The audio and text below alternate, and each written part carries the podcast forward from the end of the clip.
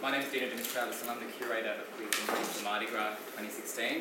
So I really thank you for joining this important discussion. I'd like to start by acknowledging the traditional owners of the land that we're meeting on today, the Gadigal people of the Eora Nation, and pay my respects to their elders past and present. We're absolutely thrilled to be having this discussion as part of Queer Thinking and I am very pleased that this panel is being presented today by ACON. Um, for those of you who are not familiar with ACON's work, I encourage you to look at what they are doing. They are doing incredible work in the LGBTQI space, and whether it's services or research or advocacy, it's pretty far reaching and it does have an impact on a lot of people. So it's just a great fit to have them as part of this. Before I pass on to our moderator, a bit of very quick housekeeping. This panel will run for an hour, and then afterwards at 5.30 we encourage you to come and join us in the foyer. The bar will be open and we can continue those conversations afterwards. I will now hand over. Very pleased that ACON's Kai Noonan will be moderating today. Uh, Kai is coordinator of the Family and Domestic Violence Project at ACON, so I'll hand over. Thanks so much. Thanks, Dina, and thank you for the acknowledgement of country and for introducing me. Um, I hate public speaking, so I might have forgotten my name or something really embarrassing, so I appreciate that. Um, I just want everyone to know that this fancy looking microphone is actually, because we're being recorded, we're going to turn this into a podcast. Um, I just think that's really important to say. Just if anybody wants to share anything like that, just know that it will be recorded. Um, of course, you can come to us later and we'll give you the contact details at the end if there's anything that you want left out of there. Um, again, I'd like to thank you all for talking about a really important issue tonight. I personally believe that this is the one of the biggest issues affecting the LGBTIQ community today, as well as um, mainstream, for want of a better word, society as well, non-LGBTIQ people who are undoubtedly affected by domestic violence, um, domestic family violence as well. In saying that, some things may be brought up tonight that may upset some people here. You may feel triggered. You may have memories. You may feel a lot of emotions, particularly if you saw the play before, you're going to see the play after. You may be concerned about somebody that you know or love or care for. Um, and for that reason, we've actually invited along two of ACON's counsellors, Sarah and Christos, today. So they're down the front here, and I've actually, they've very kindly given up their Saturday afternoon to hang back after today's discussion. I've asked them to hang around here very inconspicuously. If you'd like to have a chat to them about anything, they're here for you. Um, if it's about yourself or somebody else, it doesn't even have to be anybody in the LGBTQ community. There is some information brochures at the bar. I'll be hanging around the bar for many reasons, I'm sure. But one of them being I'll explain those information. I can give them to you. You can call today. You can call Monday. Um, take them home with you. Give them to a friend. They are there for you tonight. That's my cousin. Um, Come on in, cousin. I'll delete that from podcast. Um, on tonight's panel, um, and I am going to get this out because I don't want to forget the important. Um, at the end there, we have Moo. Moo is the CEO of a small team at Domestic Violence New South Wales. That's the peak body for domestic and family violence specialist support services. She's definitely passionate about improving policy and practice responses to LGBTIQ people and families impacted by violence. Moo says that she looks forward to a day when all kids are taught about the intersections between violence, bullying, homophobia, and healthy relationships. She believes that LGBTIQ community conversations, such as today's panel, are key to raising awareness about abuse in our relationships and finding ways to create healthier, queer, intimate partnerships. Thanks, Moo. Just going to keep. yeah, thanks. Um, Brad, beside Moo, um, was working in ACON's Lesbian and Gay Anti-Violence project back in the 2000s when it first started. Um, and they first started doing work on domestic violence in the LGBTI communities. He worked on many of the early campaigns. However, he's here today to talk about his personal experience in an abusive relationship uh, with a man that lasted over five years. So he's very brave. So thanks a lot, Brad, for coming along. Sergeant Kate Baker, she stands out. I don't need to point out who she is. Joined the New South Wales Police Force in May 2000 and has worked at Eastern Suburbs, Surry Hills, and Kings Cross local area commands. One of the primary reasons Kate joined the New South Wales Police was to become a gay and lesbian liaison officer. As a proud member of the Sydney LGBTIQ community, she believed it was important to improve and strengthen the relationship between the community and the New South Wales Police. And the best way to do that was to work with both communities. Cedric, to my left, is a solicitor at the Inner City Legal Centre's Safe Relationships Project. He's a human rights and anti-discrimination lawyer, and previously worked on a litigation lawyer, law on Aboriginal land rights and native title. Sorry about that. Yeah, that's what. It's my writing. It's his handwriting. It's um, he also teaches at ACU and works at SOCA. Good to know. Thanks, Cedric. Um, and Alana to the left. Um, this is my fault for bringing the program. I lent to somebody. um, Alana Valentine was actually the writer of the play Ladies' Day, which was shown just before. The matinee was before now, and the show is after. Do you want to do me a favour and save me and introduce yourself? if you if you buy the program, you'll see. Uh, the Ladies' Day is my first play at Griffin, so that's the main thing to say. Uh, a lot of the work I do is in um, what's often called verbatim theatre. So it's uh, it's interview based. That's another thing you might be interested to know about my ongoing work. And I will just plug your other show that just Oh, started yes. last night in the Campbelltown Arts Centre. Uh, you co-wrote and co-directed it, and it's called One Million Beats. Yeah, with an Aboriginal poet called Romaine Moreton. Some of you may know. And so if I have to leave early, it's because I've got to dash out to Campbelltown to another show, which we're not talking about because Ladies' Day is also on tonight. But you can probably fit both in one week. yeah, that's right. So thank you very much to our panel. Um, because you have to go, Alana, I might just start with you. Yeah.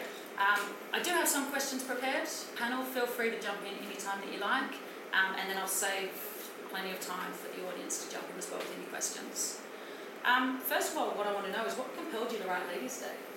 Can I start with a piece of audience participation? How many people have actually seen the play? Great, so I'm not going to ask how many are planning to see it, because I'm assuming that all the rest of you are. Uh, so that's interesting that most people haven't seen it. Um, so the play, what made me write the play was I went to Broome and I spoke to quite a lot of members of the, particularly the gay community over there, obviously the wider GLBTI community, but mostly gay men.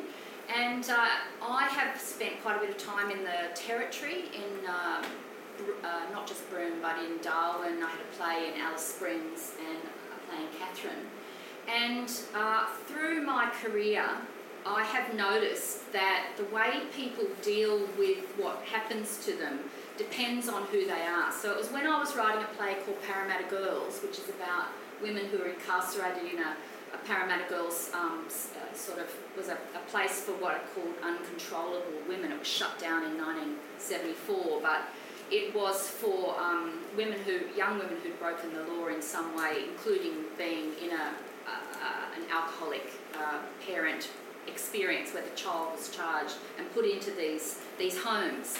So um, I met a lot of girls there, and one woman had said to me that she had been bullied by the other girls, and it was so bad that she uh, left Australia and never came back.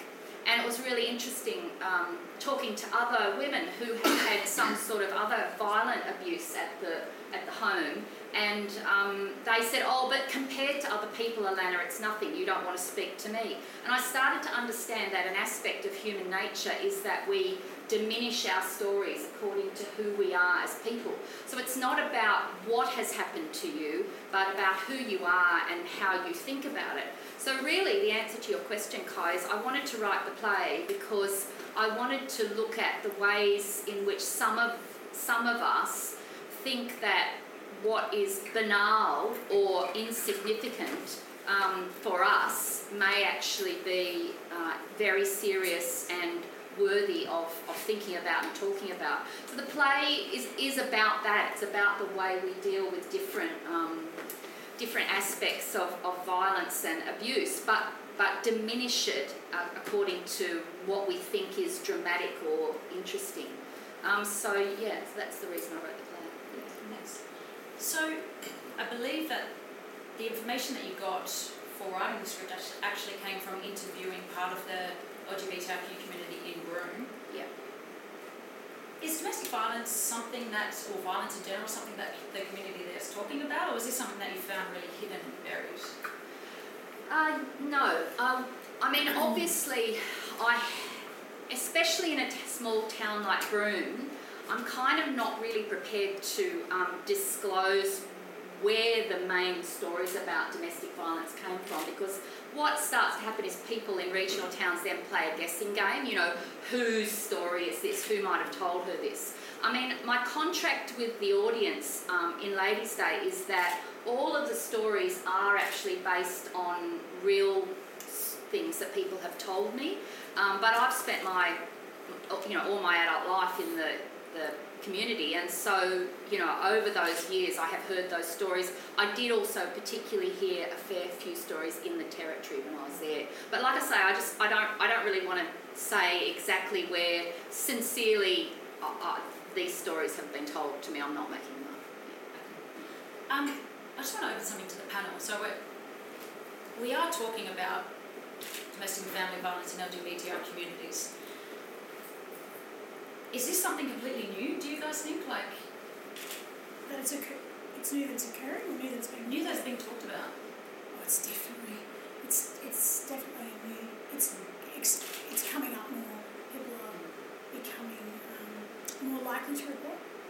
Not enough, but it's, it's certainly coming to the fore more than it used to be. No one would say anything about 10, 15 years ago. There was another. Yeah, I was going to say maybe it's a good time for Brad to talk about where some of this work came from because he was there right at the beginning. Yeah, there was a number of um. Uh, so I'll go back before when I when I started. The women's movement has talked about it for since the seventies, probably. Um, uh, but it, I suppose it never kind of picked up the steam to get out of the kind of the small communities or groups who were talking about it.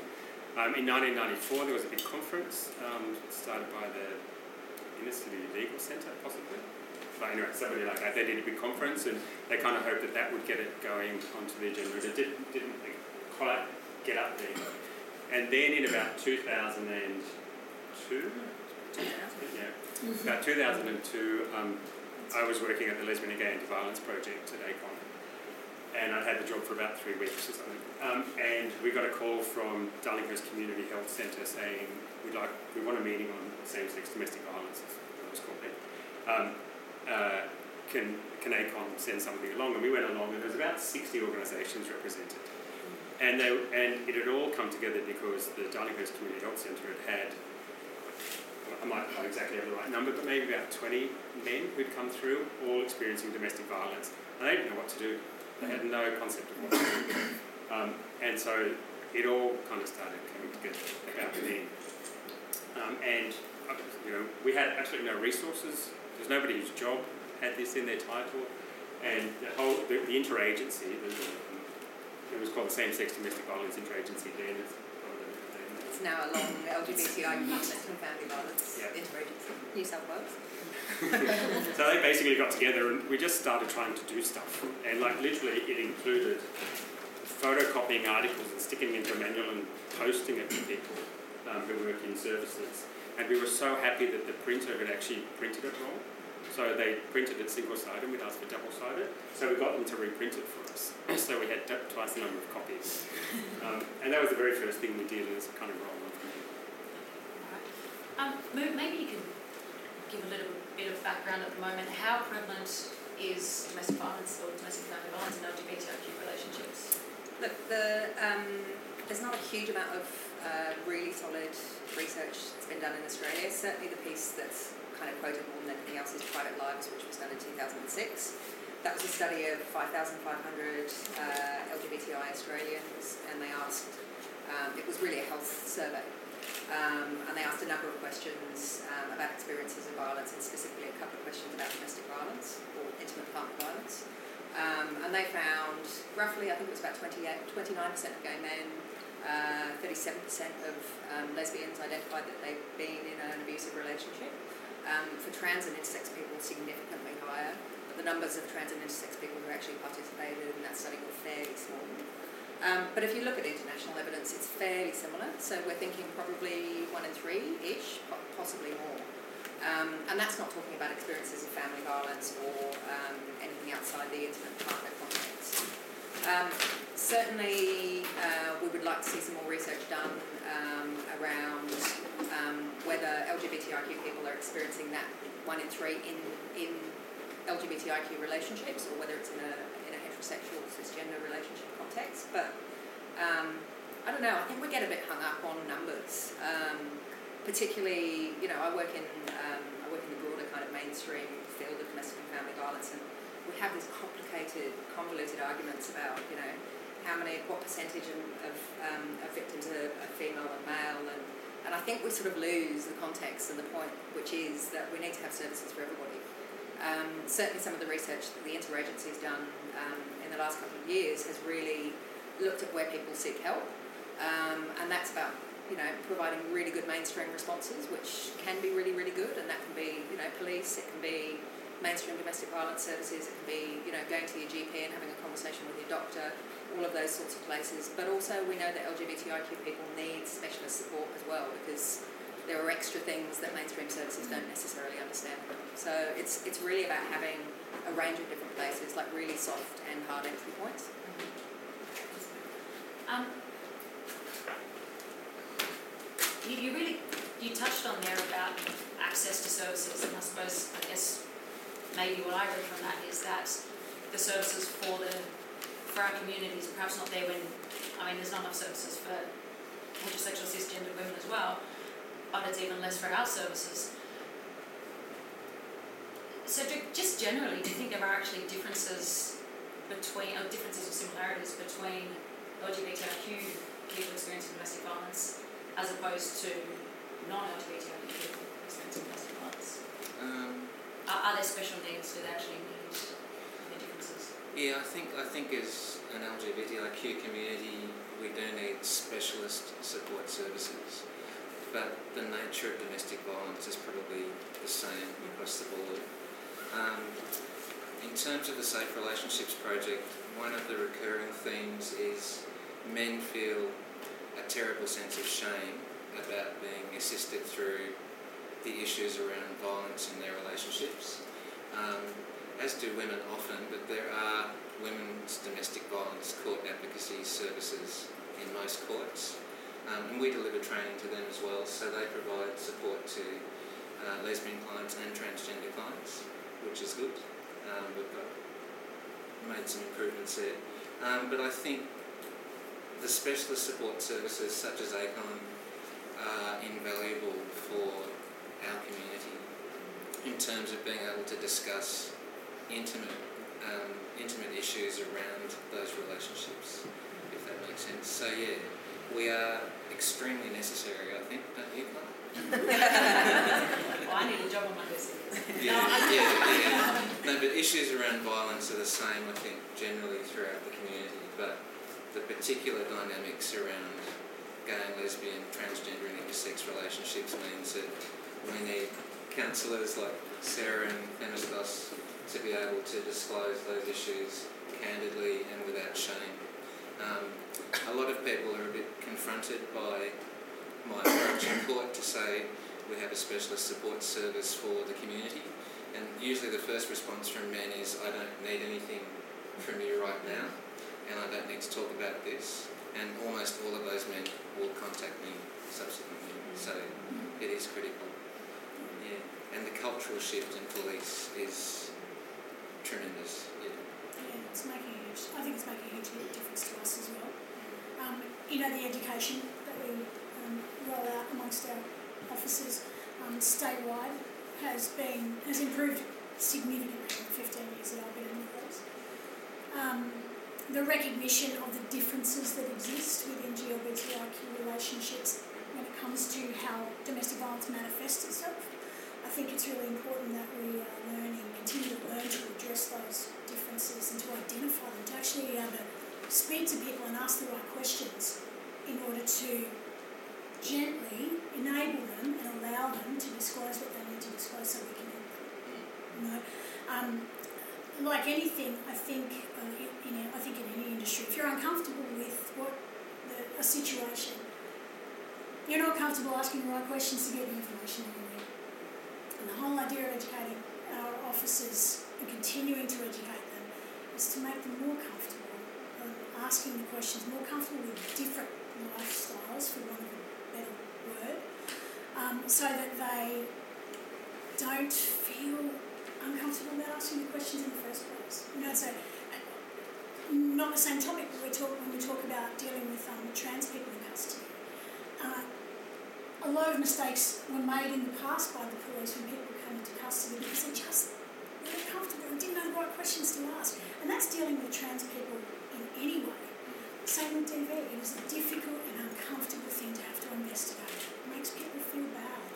And for us to be able to help people as effectively as we can, we need to consistently look at how we're approaching it and ask the right, learn to ask the right questions and be guided by external agencies and working with the and stuff like that in the ICLC and ACON in order to make our responses better. I think that that's how we continue to improve our service. Because I just I want everyone to know that on the LGBTIQ uh, domestic violence interagency, there is domestic violence New South Wales, Cedric Community Legal Centre, ACON, the police are all there. We do work closely with police to build these strong relationships. But there was a report that was brought out at the end of last year, um, and in that report, it, it said that about only about 14% of LGBTIQ people actually reported the domestic violence to the police. I wish I had the statistics here. It's in comparison to roughly about 60% of of Yeah, I mean, I think, again, it's one of those things you get a bit hung up on statistics. Um, it depends on who you talk to. Like, if you talk to someone like uh, 1 800 Respect or DV line and you ask them, um, you know, what percentage of your clients are actually reporting to police, they, they will probably some, say somewhere between, you know, 20 and 50%. And I think that stuff has shifted really significantly over the last 10 years, particularly because New South Wales Police and other um, police jurisdictions have really shifted. Like 10 years ago, a heterosexual woman would, you know, have a real problem with calling the police and, I guess, having a sense of safety and knowing that she was going to be believed. And that's not to say the police get it right all the time because they don't.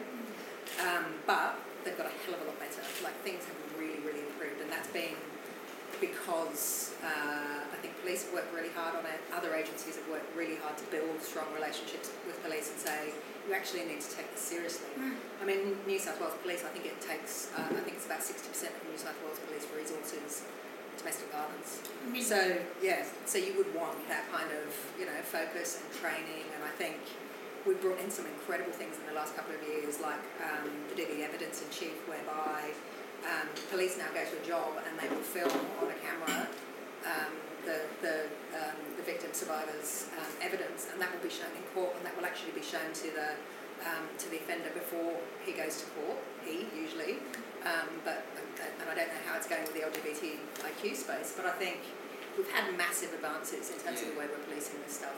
There will always be a percentage of people who don't want to report to police, and, and the legal thing is not the right thing. what for you do, you're not going to be able to get them to do that.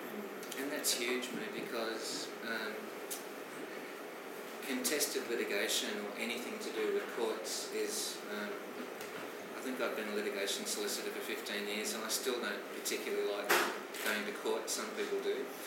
Um, but the experience of being in court as a victim and as a victim of violence um, is a really unpleasant experience.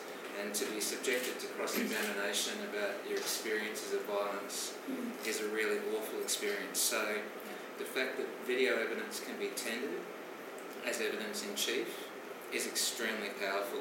It normally stops it stops a lot of contested hearings Yeah. going ahead because the offender can actually see the impact of their actions. We're seeing a, an increase in early guilty pleas. Yes, early guilty pleas. Um, from, from the contested hearings I've seen with victims, they're tremendously unpleasant.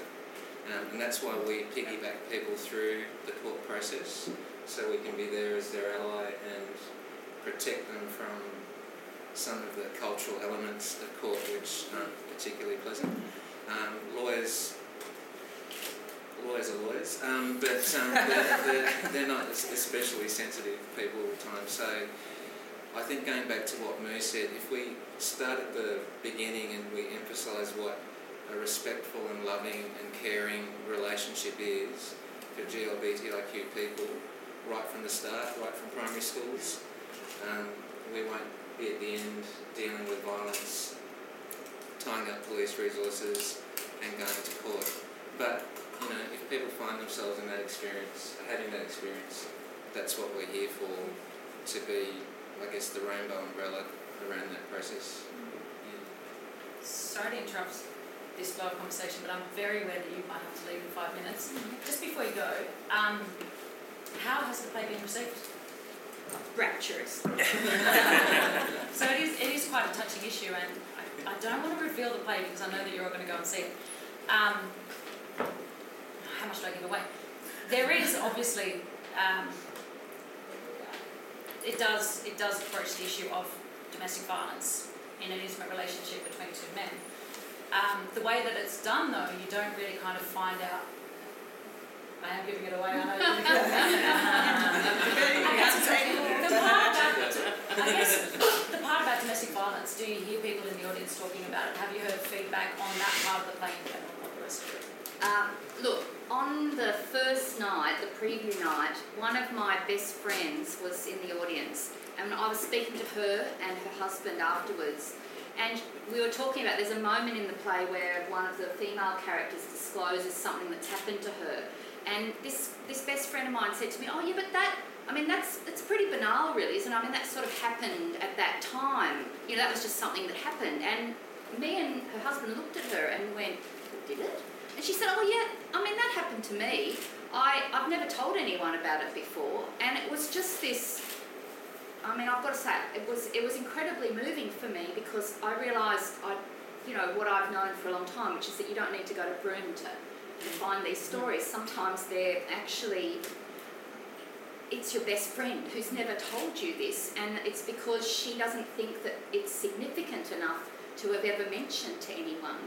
And um, you know, so the, the response to you is that people, what people are doing with the play, it's not about specifically domestic violence, but it's about naming to yourself what that thing is. Because, you know, plays should be about what we can't say in five minutes. They should need 90 minutes to, to explore. And the main thing that the play, I think, has been responded to is that people come out going, well, when have I done that in my life? When have I done that? I mean, I think coming out as, as a homosexual person is part of the process is going, oh, that's what it is. That's why I'm attracted to that girl and want to, you know, it's like, that, that's, oh, I must be a lesbian. Oh, I've heard this word, I know this is what this is, but that's what I am. I mean, it's the same thing with, with, with domestic violence or, or any kind of, to go, oh, I, I was raped. That's what that was. Um, and people kind of don't name it to themselves. And I think that that's what is going to start the next step where people disclose. Like it takes a while for people to go, that's what happened to me. Kai came into the rehearsals um, that we had and said this amazing thing about, you know, that people fight so hard to get into a gay, a lesbian relationship or any, any of the rest of our community's um, relationships. And, and then once they're in it, if this if domestic violence starts to happen, it's like, oh my God, this is the love of my life that I've, you know, fought so hard to, to, to have. And it can't possibly be domestic violence you know, so I think also people hide it, they don't disclose it. You know, you, you said that you've been talking with police about um, going back through reports that to see whether that is actually domestic violence. Like people reported it as something else. You know, like the, allergic to the cat or something. You know, no, it's incredible what people do. I'm sure you can talk about it. Yeah. But it's and that's true. It's, I think recognising, acknowledging it, calling it what it really is. Yeah. Right? And it's Yeah. true because that's it. Because we just, you know, this whole thing that people, and I talk to people regularly with a terrible regularity, mm-hmm. where they're like, oh, that's not, that, no. I mean, that's not, that's not domestic violence. And you just, and trying to explain to people that you nobody's ice is any colder than anyone else's. What you're experiencing is domestic violence. I can help you with that, and it's a really difficult thing to get through to people because they don't. It's, that's not what's happening to me. Yeah, and our clients will um, refer friends and family to the Safe Relationships Project once they've been through that experience because they can identify Yes. violence in their in their own sort of kin groups. So, um, and not reporting. Well, you know, as a gay man and a black fella, I've, I've dealt with police over the years, um, and it has changed culturally. It has. but still a police station is designed to be intimidating, Like a courthouse. like a courthouse. know, it's not, So, and they're not yeah. woman friendly. No, exactly. So being escorted through by someone like Kate is incredibly important, I think, yeah, for victims. Thank you very much, Lana. I Thank must you for go. having that. Keep, keep talking, please. I'm not just saying it because she's here, it really is an excellent play. You do have time. It's on for another five weeks, so. Yes, please go and see. It's very hard to get Australian plays um, about gay issues on the stage. You big because Mardi Gras is full of plays, but they're all, they're all Americans in English. They come to Australia. Thank you. Um, I think that's a perfect time to bring Brad back into the conversation. What Alana was talking about then was, and everybody else, about how hard it is to identify and to talk about it as well. If you feel comfortable, do you mind talking about what you went through during that relationship? I'll start at the end actually. I identified that I'd experienced domestic violence by doing a dolly quiz. I worked, I worked at a news That's how I found out I was gay. Magazine is She's done so much. Tonight was probably brought to you by Dolly Magazine. I worked in a news agent at the time when New Dolly magazine came in and, you know, standing behind there's a flick through it and came to this thing with this has your partner ever done these 10 things? And I read it and thought, fucking hell. Like, he did. And it was actually after the relationship had finished. So it wasn't even when the relationship was happening that I realised. It was actually afterwards. Um, and there were things like, does he control your finances? You're scared to talk about money. Ha- Uh, does he isolate you from your friends? Fight with your family? Was all those, all the classic things. Um, and it seriously was a revelation. So, um, uh, so, it, so that, that was kind of the end. That's when I realised, and it actually hadn't finished by that stage because he, he, he continued on with kind of ongoing stalking afterwards. So for years afterwards, he, he um, when I first started working at Acon, he bought a shop underneath my office to, to, to set up. So I didn't even realise that until the very end, what that was actually about. Um, so I met him on Christmas Eve, like way back 1984 it was. Um, and I was quite young, I was 16, and he was older, he was, was 30, 31 or something at the time. And for the first months, it was just amazing, like it was the best thing ever. Um, and, you know, uh, it was mentioned before, it takes a long time to get into a relationship, although 16 doesn't sound very long, but I've been wanting it for a very long time. Um, and uh, I got into that, and it felt really good for the first six months or nine months, and then he started getting jealous, and if I got home from still at school, if I got home from school late, he'd yell at me, and if I spoke on the phone for too long, he would yell at me, and da da da. And it got to the point where I was actually a bit uncomfortable with the relationship within about a year, the five. And, um, and I didn't actually want to admit that to anybody, particularly my parents, because I just came out to my parents, said, I love this guy, it was the reason why I came out to them. And then to say it was not a good relationship. It was, you know, I didn't want to have to admit that. Um, anyway, we moved in together at about the year point, and from about halfway through that year, I really wanted to get out, but it was an effect. He was effective as an abuser. He was effective. He wasn't physically violent at that, that stage, but it was psychological violence. Like every, he, he called me fat all the time, and, uh, and I still carry that. If I hadn't done my homework or the cleaning by the time I got home, he would have like serious meltdowns and smash things and all, sorts of stuff. At my mum's wedding, he was a he was a chef. He catered the wedding, and he fought with all my like, stand-up fight with all my cousins. So I stopped seeing them. And I got to the end of the relationship, and I literally had two friends left in the world who I saw not that frequently. One of them's actually here today. um, and uh, like I said, I read the Dolly and I thought, oh my god, that's kind of what's happened, and worked back from that.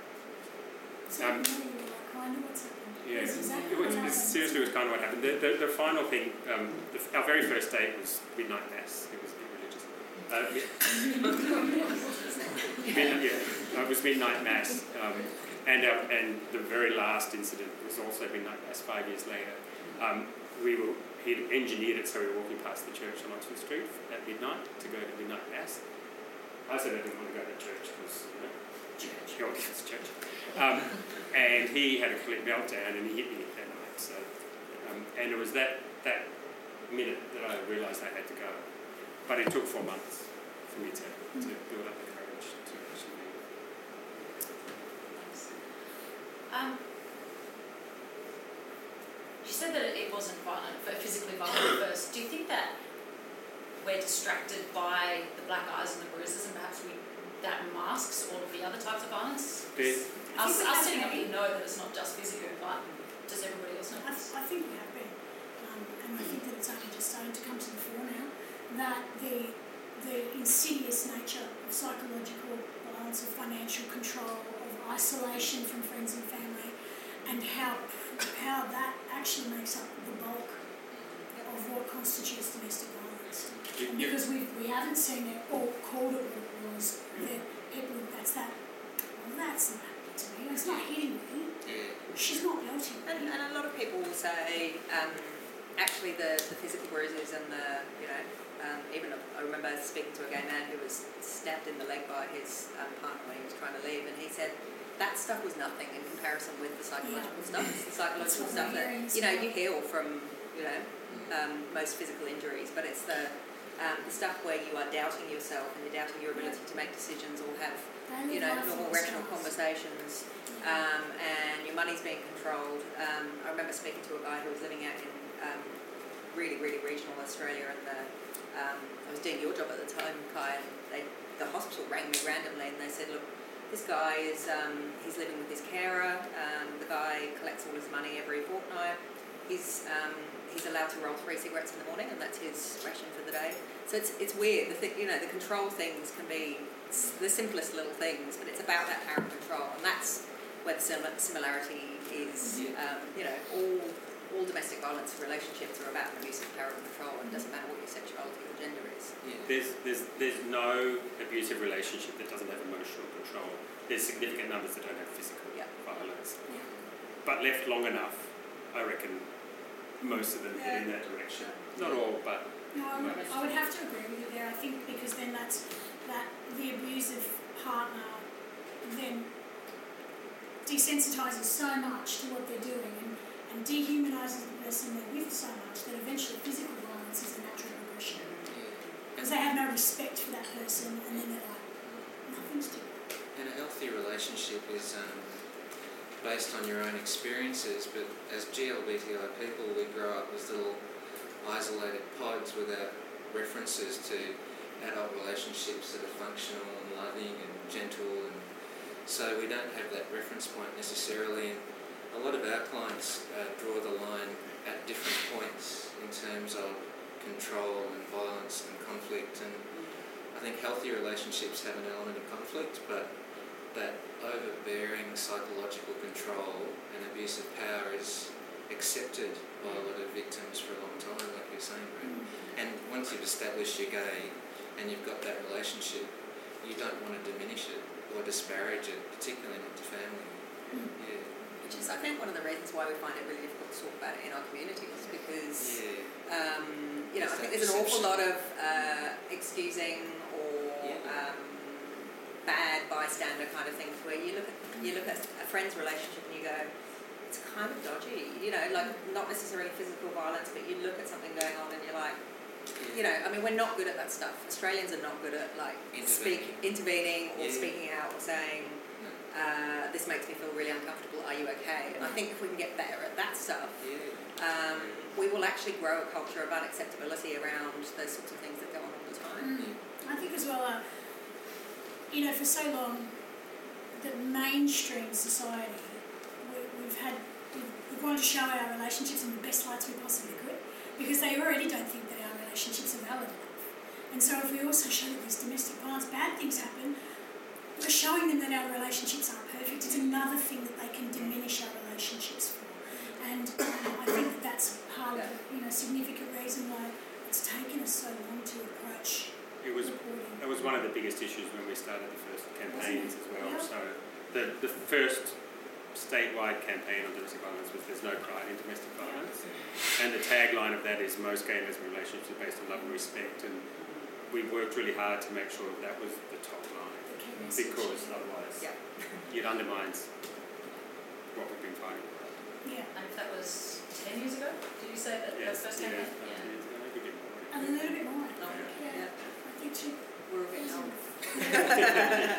Not me, I'm not. Started going backwards at 29. Um, And I think yeah. that's quite poignant now to talk about, considering with the safe schools, everything that's going on, and the fact that, again, we're under attack. Again, I guess people are not wanting to come out either about their gender sexuality or especially about the abuse that's happening to me. So, yeah, this is a protective community element. Um, so you, you, you see people coming to you. First of all, going back a couple of steps, if the physical violence isn't there or isn't there yet, as far as the law's concerned, do they have a case? Is there no? Yeah, yeah. I don't know No, but no, abs- absolutely. An assault is the apprehension of that imminent sort of attack that's coming. It's not the actual, the battery itself or the being hit. It's being in that state of fear. And the test for a police officer now, because you can report directly to police, you don't need to make an application in court. The test for every police officer is, are you fearful for your safety or for your life? And that focuses people on the circumstances they're in because that's quite a high threshold to meet ordinarily. Um, so yes, the psychological control, the monitoring uh, your, your partner's phone and emails, controlling finances, controlling the social group that they see, family, and all of those elements are forms of domestic violence. And magistrates are very aware of that in their practice notes and directions that violence takes uh, the psychological form more often than not, and the assault is the end result. And I really have to say, because of the video footage that police now tender in court, what the police see every day, there are 26 local courts running domestic violence matters every week, and the lists are overflowing. But what you see as DVLOs, domestic violence liaison officers, is incredibly confronting because you're there at the moment off the truck witnessing those really awful physical assaults. So um, it's a really tough gig, Kate. And Oh. I think And I think it's really helped. The DVEC, the Domestic Violence Evidence in Chief program that we now run with the uh, videoing victims, and, and not just the victims, but damage to the, to the premises. Um, oh, that yeah. how the, you know, the place has been turned over. Person's demeanour at the time that they are reporting this incident has been invaluable to us Yes. because not only does it take pressure off the victims, because you know um, we take pressure off the victims by being legislated to we have to take action in these matters, and they are not the person um, responsible for taking action against the offender or the alleged offender. So we take the pressure off there. It allows that victim to go, I don't have any choice in this, the police are taking this action.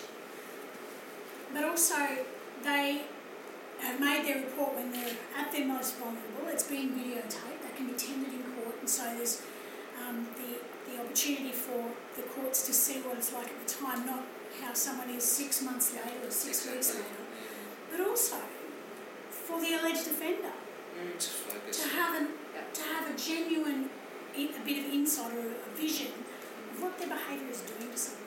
In the heat of the moment, when this person is doing whatever it is that constitutes a domestic violence offence, they're not thinking. They're not. They're, they're, they're enraged or whatever is going on. They might be affected by alcohol or drugs.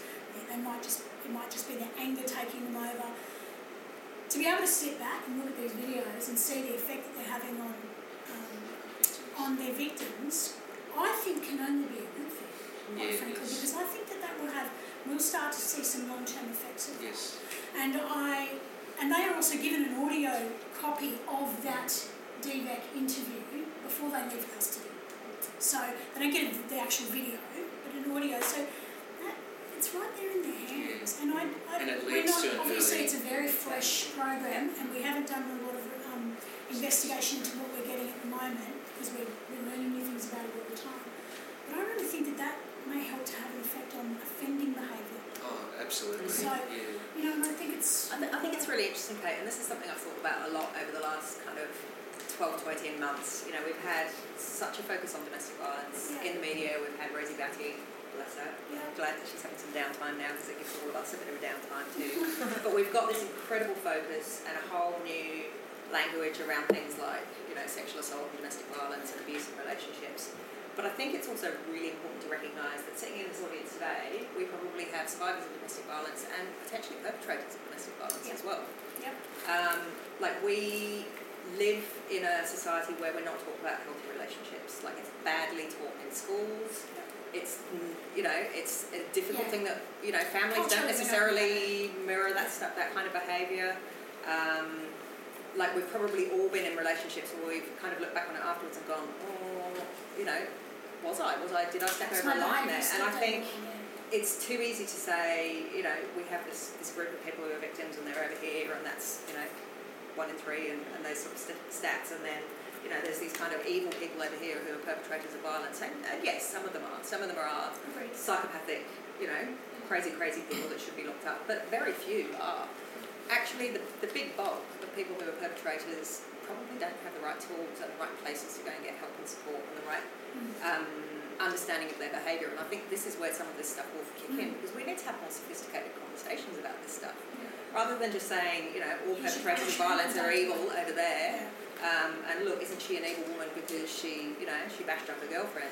It's actually, well, where, how are we going to start having a conversation about what, where that comes from and, and How trauma and, you know, um, and I think we're starting to have some of those conversations in Aboriginal communities because I think communities are, Yeah.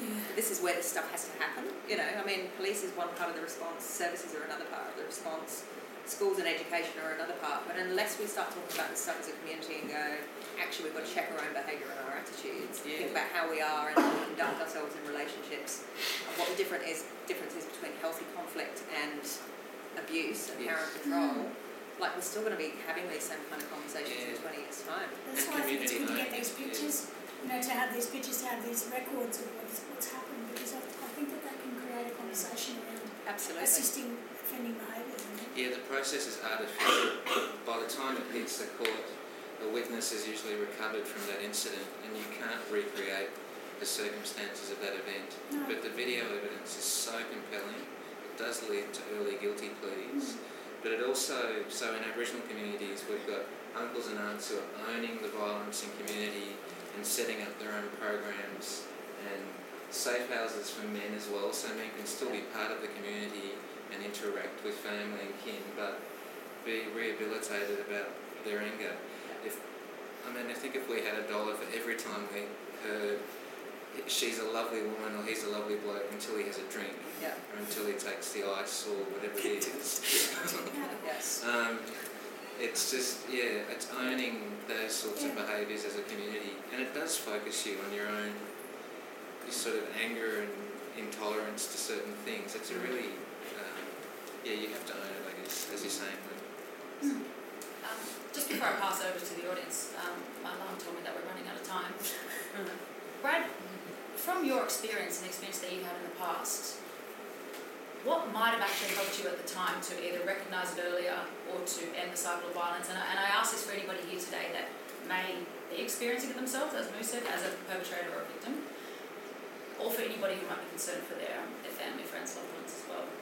Um, I think the reason I left when I did, like, like I said, he hit me on that day and once in the four months between I left, so it was kind of escalating.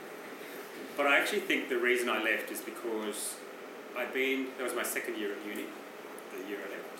Um, and the first year at uni, he'd convinced me that I was doing teaching, that if I went to the gay group, then I would never get a job as a teacher. He convinced me that because of the the education system.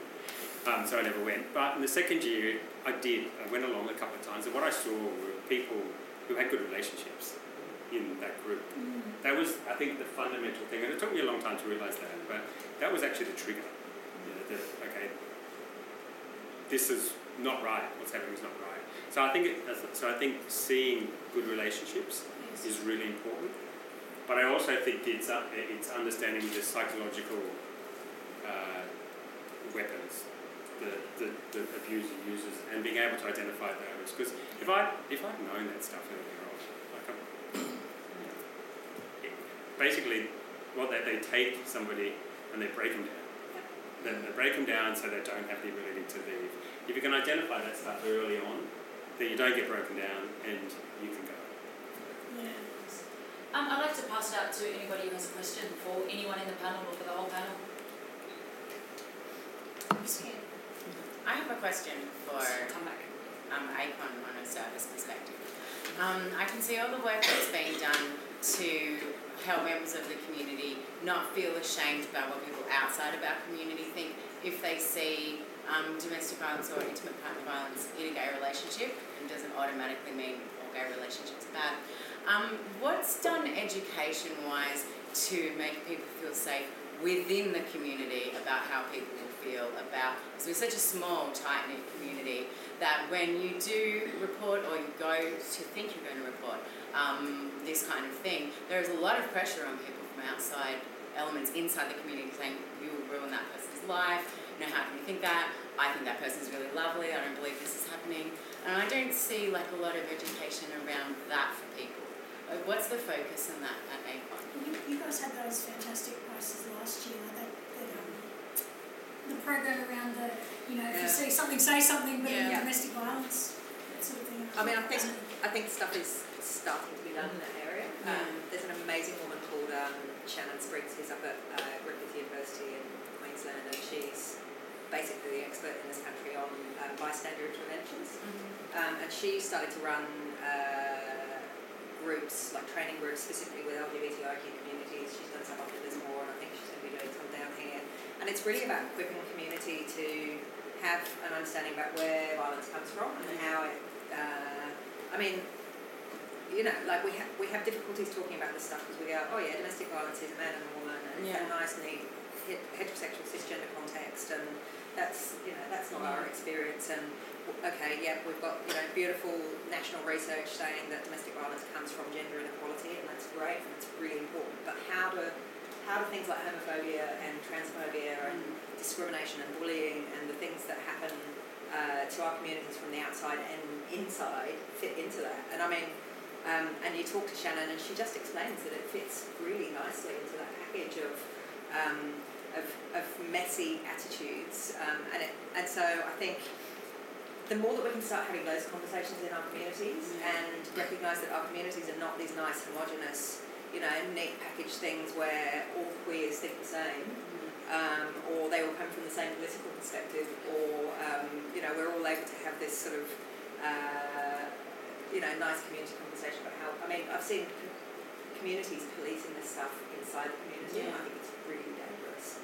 You know, people putting out things on Facebook or saying, Yeah. you know, he's a rapist, or you know, that stuff is really, really dangerous. But there are ways of pulling your mate aside and saying, actually, behaviour's not okay. Let's go and talk to someone. And is there stuff being done helping people like support, like a support to report kind of thing, whereby you're not being judged because you're in an abusive relationship? Like, because quite, you know, quite often, what, what I think what you said before is really important that no one's really evil and no one's really good. There are these really good, nice people who everybody likes, who are perpetrators and victims of violence, and it's hard for people in the community to not judge when someone reports them. I think, can I just jump in, because I think your question also targeted ACON to begin with. We've got three panellists here who have all worked for ACON. Yeah. To be really candid, I think the reason why a lot of us maybe were in those roles for shorter periods of time was because the funding hasn't actually been there to Yeah. have sustainable, um, ongoing campaigns and ongoing um, education and awareness. Again, Rosie Batty, I love her to pieces because she probably got me funding somewhere along the line so that we could actually continue this work. This is the start, since I've been in there, which is only since November, this is one of the first ways to actually start those discussions. Yeah. And there will be more, and I think these discussions, people like yourself, I think, I'm going to be really judgmental here, I think half of the people here might actually be part of the LGBTIQ community, to have them sitting here and actually perhaps say, like questions like yourself, this is the stuff that we want, this is the stuff that we're seeing, this is how it happens. And to be really honest, there probably has been, there, there is a lot of work that needs doing here, and I don't believe we are an LGBTIQ community. I'm really careful to say communities because I have absolutely nothing in common with a sister girl coming from the Northern Territory. I have absolutely nothing in common with a 50 year old white middle class gay man with HIV. And, and I think we need to be careful to, to say, yes, we have a really nice flag, but maybe we all fit under that in really different ways. It is a massive task, and I'm probably going to contact you later and say, well, can you help me with something? I reckon you might need to help us. But the work, the work has been here for Yeah. 10 years. I have the poster that Brad made on my desk, Mm. and it is the work is there. It's, and there's a lot of pressure because I'm one of few people in the country actually funded to do this work, and it does come down to I would spend seven days a week doing it but I, I wouldn't do it for free, and I don't think anyone in the room would. But it comes down to getting resources, getting money, getting funding, getting attention, and having these kind of discussions. And I And how can the community help you pursue that kind of funding and those kind of resources? And what needs to be done? Well, first of all, I will direct you all to some pamphlets at the bar where I'll standing and drinking at the end. Um, and they do have those details and, and contact ACON and contact us. We're pretty easy to find. Um, But I also, But I also- I would also say uh, um, at a kind of policy level, write a letter to the new Minister for Domestic Violence and Sexual Assault, Yeah. Pru Goward, because she knows this stuff. Yeah, She's right. been on all of our conferences and she knows this stuff exists in our communities and yet mm. she gave ACON 12 months funding. You know, like it's, if we're really going to take this stuff seriously, and, and New South Wales government has been one of the better ones in that they've given chunks of funding for this mm. over the years, but, um, you know, if one in three of our relationships, that stuff is going on, or, mm. sorry, if it's affecting one in three people in our community, and we're ten percent of the population, well, we've got, you know, we, we should have some say in this, we should have some, um, some attention. and I would, I would say it's affecting everyone because every single person in this room knows somebody who's in a DV relationship. I would put money on it, So- whether or not you And, know and it. bystanders, bystanders are reporting violence a little bit Yeah. more because of this work. But the thing about our communities, and the same with Indigenous communities, is the last thing you want to do is criminalise a member of the community Yeah. And expose them to police. Yeah. And um, particularly if It they're a very. It's like a little It's a- close so- knit society, Yeah, and everybody knows it isn't anonymous. Right. You know, yeah. it's something that happens in our small communities. Mm. And so that's why those discrete avenues of reporting or being piggybacked and referred to reporting, Mm. because yeah, it's the it's the guilt and legacy of Mm.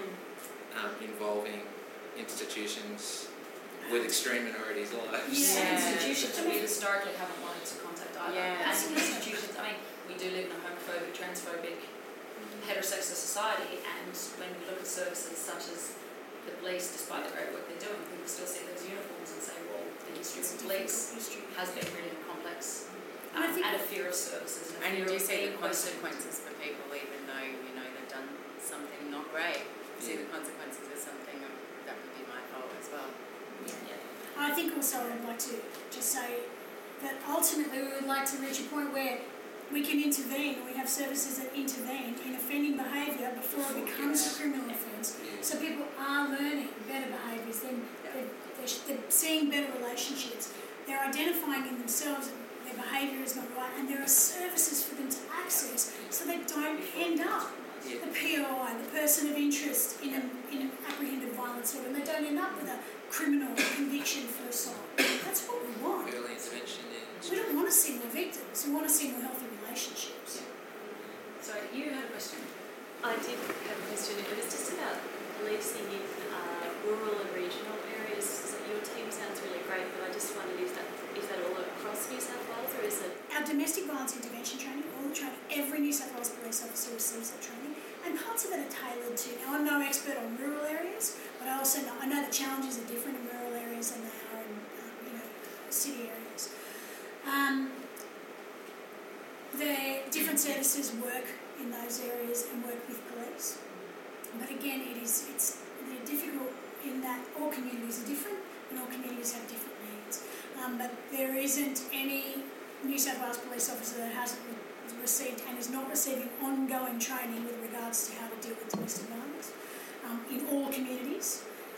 We also, um, from a GLBTIQ perspective, the Gay and Lesbian Liaison Officer or Sexuality and Gender Diversity team that we're now called.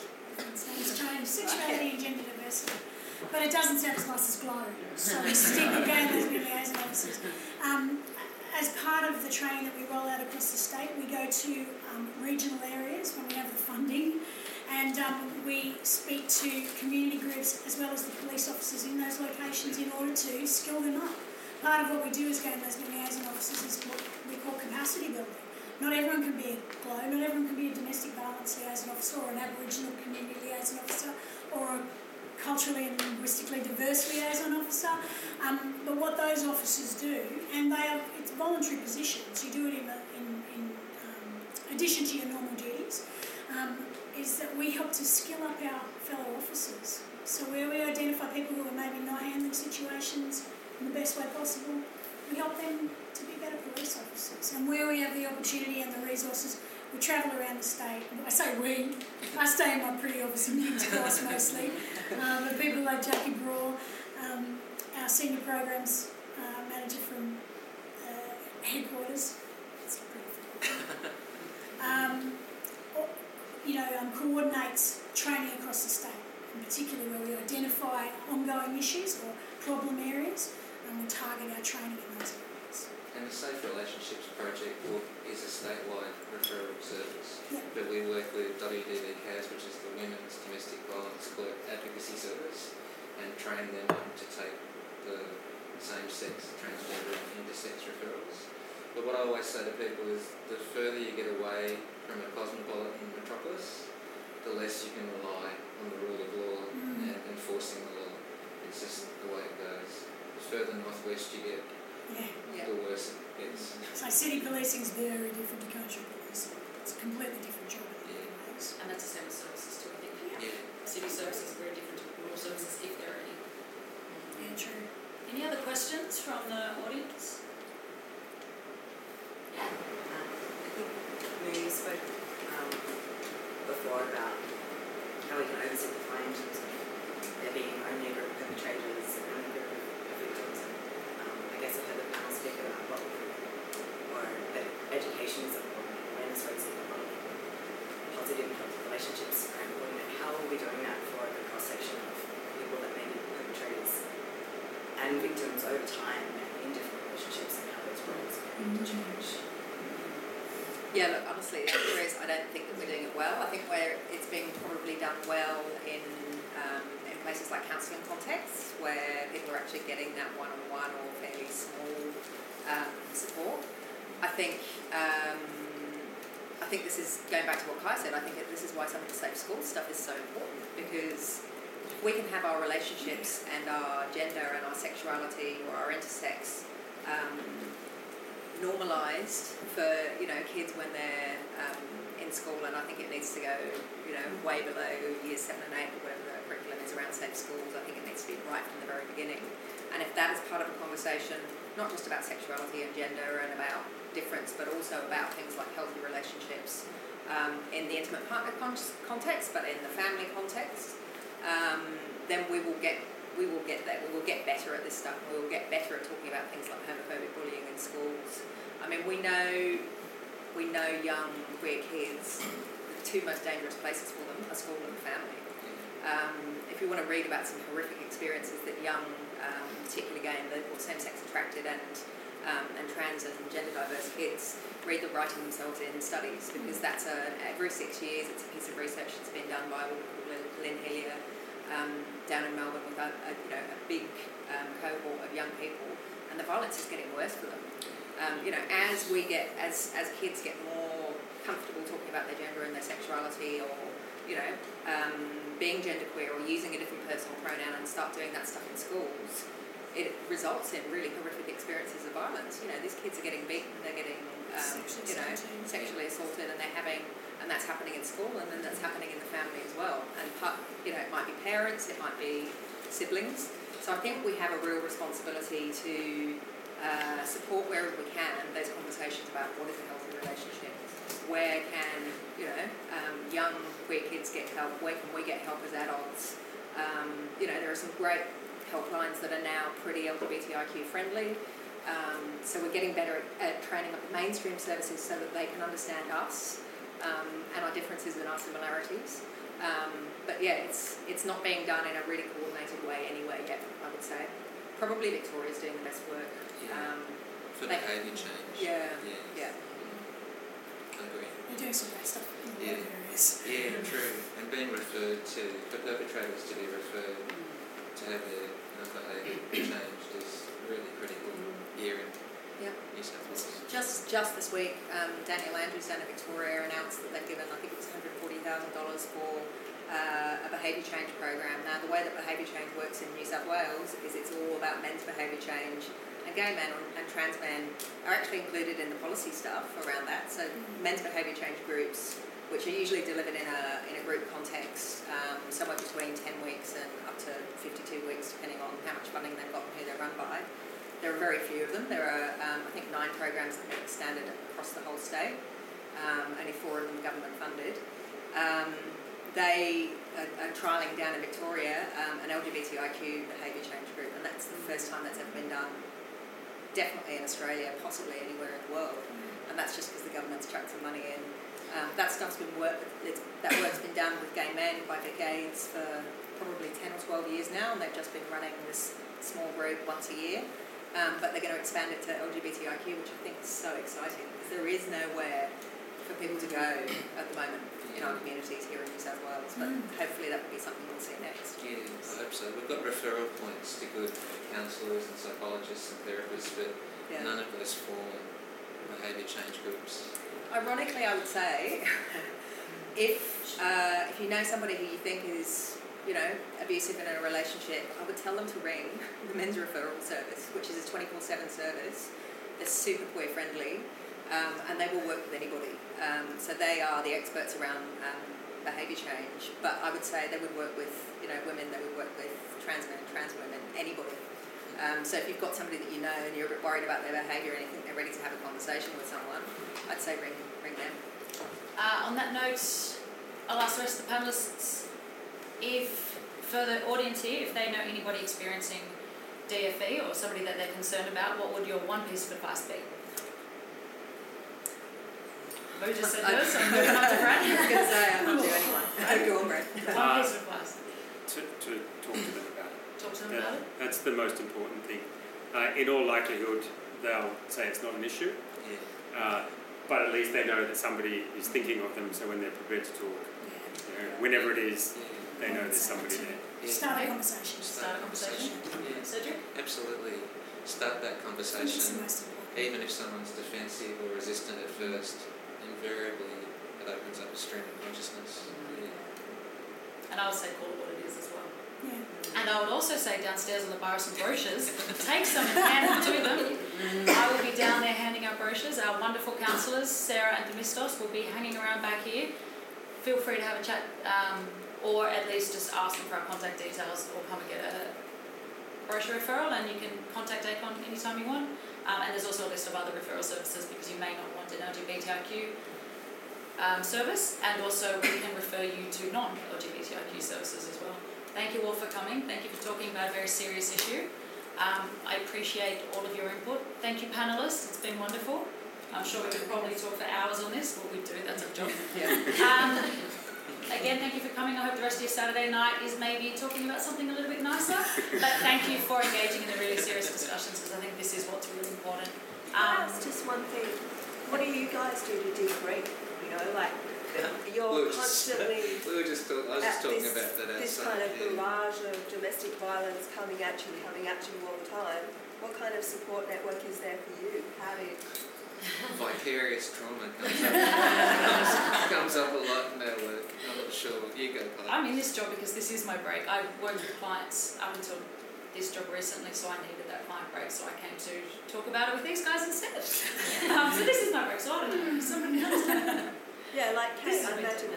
Do you formally do that? We have internal, um, you know, support services, but um, I have a tops relationship as well. I'm really close friends that I debrief with regularly, and um, I, and I think that that's extraordinarily important um, to be able to do that because yeah, there's a lot of darkness the Oh, things that you have to be confronted with, and it's um, and then you know, and also it, it will invariably bring up things in your own past, in your own life, um, and family situations and friends that you've dealt with in the past. For example, relationships you've been in. It's, having a strong personal network is extraordinary. It's invaluable.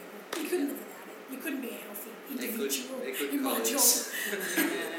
So yeah, I think also um, kind of knowing where to get help when you when you need it. Like one eight hundred Respect is the national um, counselling line for domestic and family violence and sexual assault, but they will speak to anybody. They'll speak to you know a family member who's worried. They'll speak to somebody who's dealing with this stuff in their work every day and they're not sure, quite sure how to do the next bit. They will talk talk to and support anybody and.